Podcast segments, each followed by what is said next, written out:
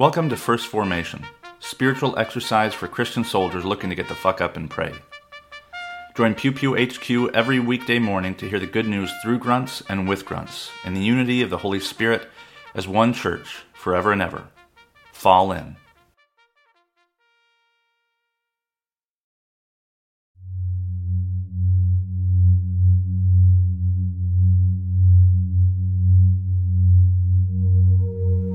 Psalm 25, verses 1 through 10. To you, O Lord, I lift up my soul. O my God, in you I trust. Let me not be put to shame. Let not my enemies exult over me. Indeed, none who wait for you shall be put to shame. They shall be ashamed who are wantonly treacherous.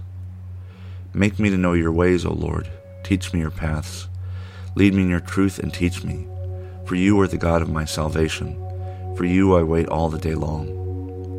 Remember your mercy, O Lord, and your steadfast love, for they have been from of old. Remember not the sins of my youth or my transgressions. According to your steadfast love, remember me, for the sake of your goodness, O Lord. Good and upright is the Lord. Therefore she instructs sinners in the way. She leads the humble in what is right, and teaches the humble her way. All the paths of the Lord are steadfast love and faithfulness for those who keep her covenant and her testimonies. Genesis chapter 41, verses 37 to 49. This proposal pleased Pharaoh and all his servants. And Pharaoh said to his servants, Can we find a man like this, in whom is the Spirit of God? Then Pharaoh said to Joseph, Since God has shown you all this, there is none so discerning and wise as you are.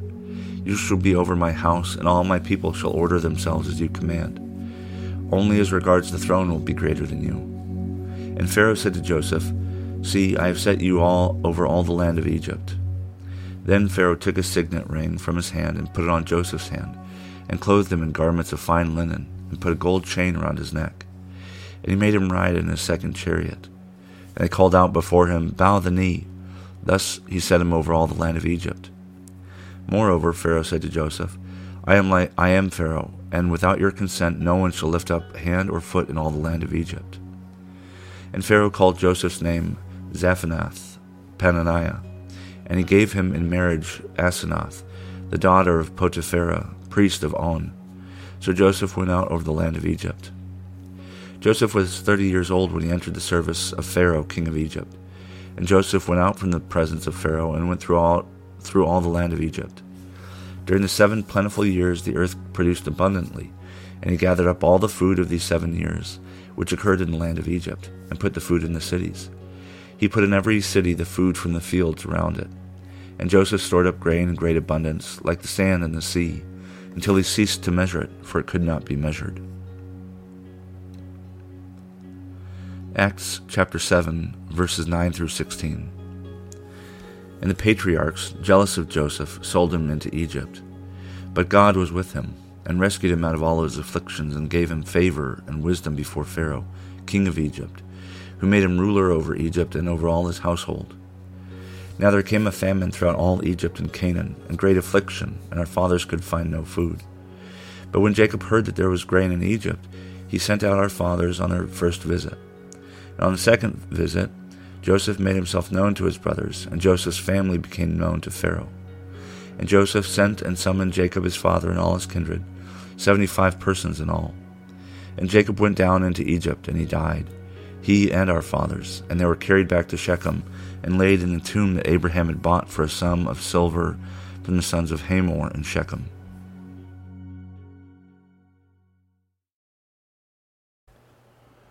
Good morning and welcome to the fifth Friday after Pentecost. This is Brother Logan Isaac broadcasting from Laguna Niguel, California. This morning's readings come to us from Psalm 25, Genesis 41, and Acts 7. And the, the two readings that aren't Psalms are parallels, and you can you'll notice a couple of just minor differences, but um, one of the, the kind of overarching things that I notice is that um, there's this saying that I that I was told by um, a community organizer, um, and that is no permanent friends, no permanent enemies.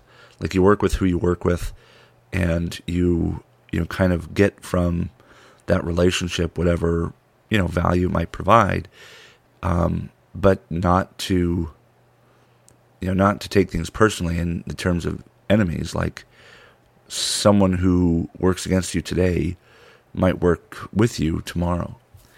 And that's kind of what I think about in terms of political theology. And I came through a lot of, you know, because I came uh, kind of into the church through pacifist circles, um, a lot of those same people were also um, anti imperialists. And uh, there's a strong uh, belief that, uh, you know, the United States is an empire and and that's fine. I, I can understand that rationale. Um, but it doesn't totally align with the Bible. Um, I won't go into too much in the New Testament. But uh, Jesus doesn't seem to be all that interested in politics and empire. Um, or he doesn't seem to be too interested in the empire. Um, he knows what empire does and he knows what power and corruption and oppression, uh, what the results are. But like Rome is just one of many. The problem isn't Rome. The problem is something underneath Rome and kind of funding Rome, uh, Rome's imagination and and everything. Um, and in the Old Testament, we see that um, that same imperialism, um, when it favors Israel, there's not a big problem. Um, that in you know welcoming uh, Joseph, Pharaoh hasn't acted as a tim- typical power hungry emperor does. Um, it's a different Pharaoh that will oppress the Israelites, but there's I mean there's no hesitation on Joseph's part. He accepts the golden chain. He accepts all this stuff, and then he shares it um, because the empire, you know, the particular thing is not usually the problem. It's it's the the power and the narrative that allows for or even encourages exploitation that's the problem. And so capitalism, sure, that's probably more corruptible than other systems, but um, you know, America's capitalism, you know, the what some people call like late late stage terminal capitalism or something, I don't know like yeah, the way that we have taken it is a problem. Um, but capitalism, well, there's a lot of different systems I suppose you could be concerned with, but the accumulation of wealth, that's a more like specific name than, you know, the, that's what the empire did, right? Like that's what Pharaoh did. Um, when the uh, Israelites will be oppressed by a later Pharaoh, what they're doing is building storehouses of grain. And uh, that's an insurance policy against drought and famine. Uh, we're not going to trust God will send the rain, so we're going to store store things up and you know accumulate. Um, it's not capitalism. I mean, they weren't buying and selling it. It's imperialism. So the imperialism itself is like is that colonialism? Like the the way we parse this out is sometimes sloppy. Um, so to call something, I think what I'm saying is there's even something beneath imperialism. Like not all empires are created the same. Not all nations are created the same. Um, and there's something underneath that um, that we need to be on guard against, and it isn't always operative in every form, right? So the kind of corruption or, or, or oppression or injustice or evil that um, the Bible warns us about, sometimes it does appear in Egypt, in America, in uh, the the British Empire, in you know Iraq, in Germany. Like sometimes it does appear, but it doesn't always. You know those superficial things, the the nations themselves or whatever. Like those aren't usually the problem. Rome isn't really the problem because Rome had great years and it had shitty years. There are some things that that Rome did that uh, the Judeans benefited from, and there's some things that they didn't benefit from. Jesus lived at a time when there were more benefits than uh, detriments. you know, there were no legions in Judea. Um, so he had, you know, he had no like. That kind of contributes to his lack of caring about about Rome. Like, they weren't benevolent, but they weren't malevolent. They weren't yet. Um, there were stories and there were instances in their past, in Israel's past, that Rome had been, you know, the embodiment of evil. But in general, the problem at Jesus in Jesus' lifetime was the religious elites. Um, you know, the priesthood was no longer hereditary. The priesthood was no longer, you know, authentic. Um, it was corrupted. It was political, um, and that was much more present and obvious in his daily life than some, you know, far off uh, absentee landlord like Rome. He never, Jesus never went to Caesarea, never went to Sebast or Samaria, the city of Samaria, where they had garrisons of troops. Um, he encountered mostly indigenous forces and Syrian auxiliaries. And so they were like him. Like he didn't, you know, the there was no Rome was not the enemy for Jesus. Pilate had to rubber stamp the uh, the Sadducees' um, murder conviction and capital punishment, but you know the text shows time and again Pilate's like, look, I'm I don't want to do this. This is ridiculous. And so Jesus doesn't have a beef with the Romans. He may have a beef with Roman imperialism. He may have a beef with late terminal stage capitalism, but America is a different is a different beast, right? Uh, just like Rome was a, a different thing um, at different times for different people. Um, and if we get too lost in attributing all the bad to these particular things, like Egypt wasn't all bad. There's there were bad things that certain Egyptians did who had power, um, just like there are certain things that American politicians do that have power that are, I think, are evil. Um, but America is what we make it. America is what it makes what makes itself, right?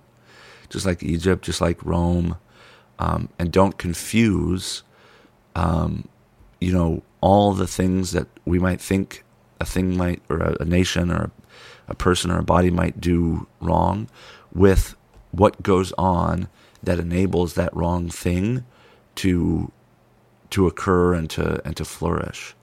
Um, there's no permanent friends and no permanent enemies. Um, nations and people change over time. Sometimes they do better, sometimes they do worse, um, and we are. It's much more fruitful to focus on the spiritual battle, like what's underneath that, that is uh, providing the the means and the imagination and narrative to do wrong, because you can do wrong anywhere, um, and it's it's not just not usually just the particular people and places. It's the the ideas and the the underlying kind of narrative or, or power structures that fail to keep people and persons and things in check.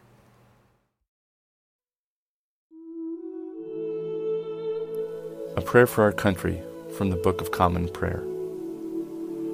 Almighty God, who has given us this good land for our heritage, we humbly beseech you that we may always prove ourselves a people mindful of your favor and glad to do your will. Bless our land with honorable industry, sound learning, and pure manners. Save us from violence, discord, and confusion, from pride and arrogance, and from every evil way. Defend our liberties and fashion into one united people the multitudes brought hither out of many peoples and languages. Endure, endue with the spirit of wisdom those to who in your name we entrust the authority of government, that there may be justice and peace at home, and that through obedience to your law we may show forth your praise among nations of the earth. In the time of prosperity, fill our hearts with thankfulness, and in the day of trouble, suffer not our trust in you to fail. All which we seek through Jesus Christ our Lord. Amen.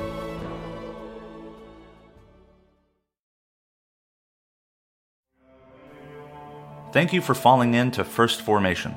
where Pew Pew HQ shares morning prayers for the humble, hardy folk caught in the crosshairs of God and country. If you like what you've heard, you can participate in one of the three following ways.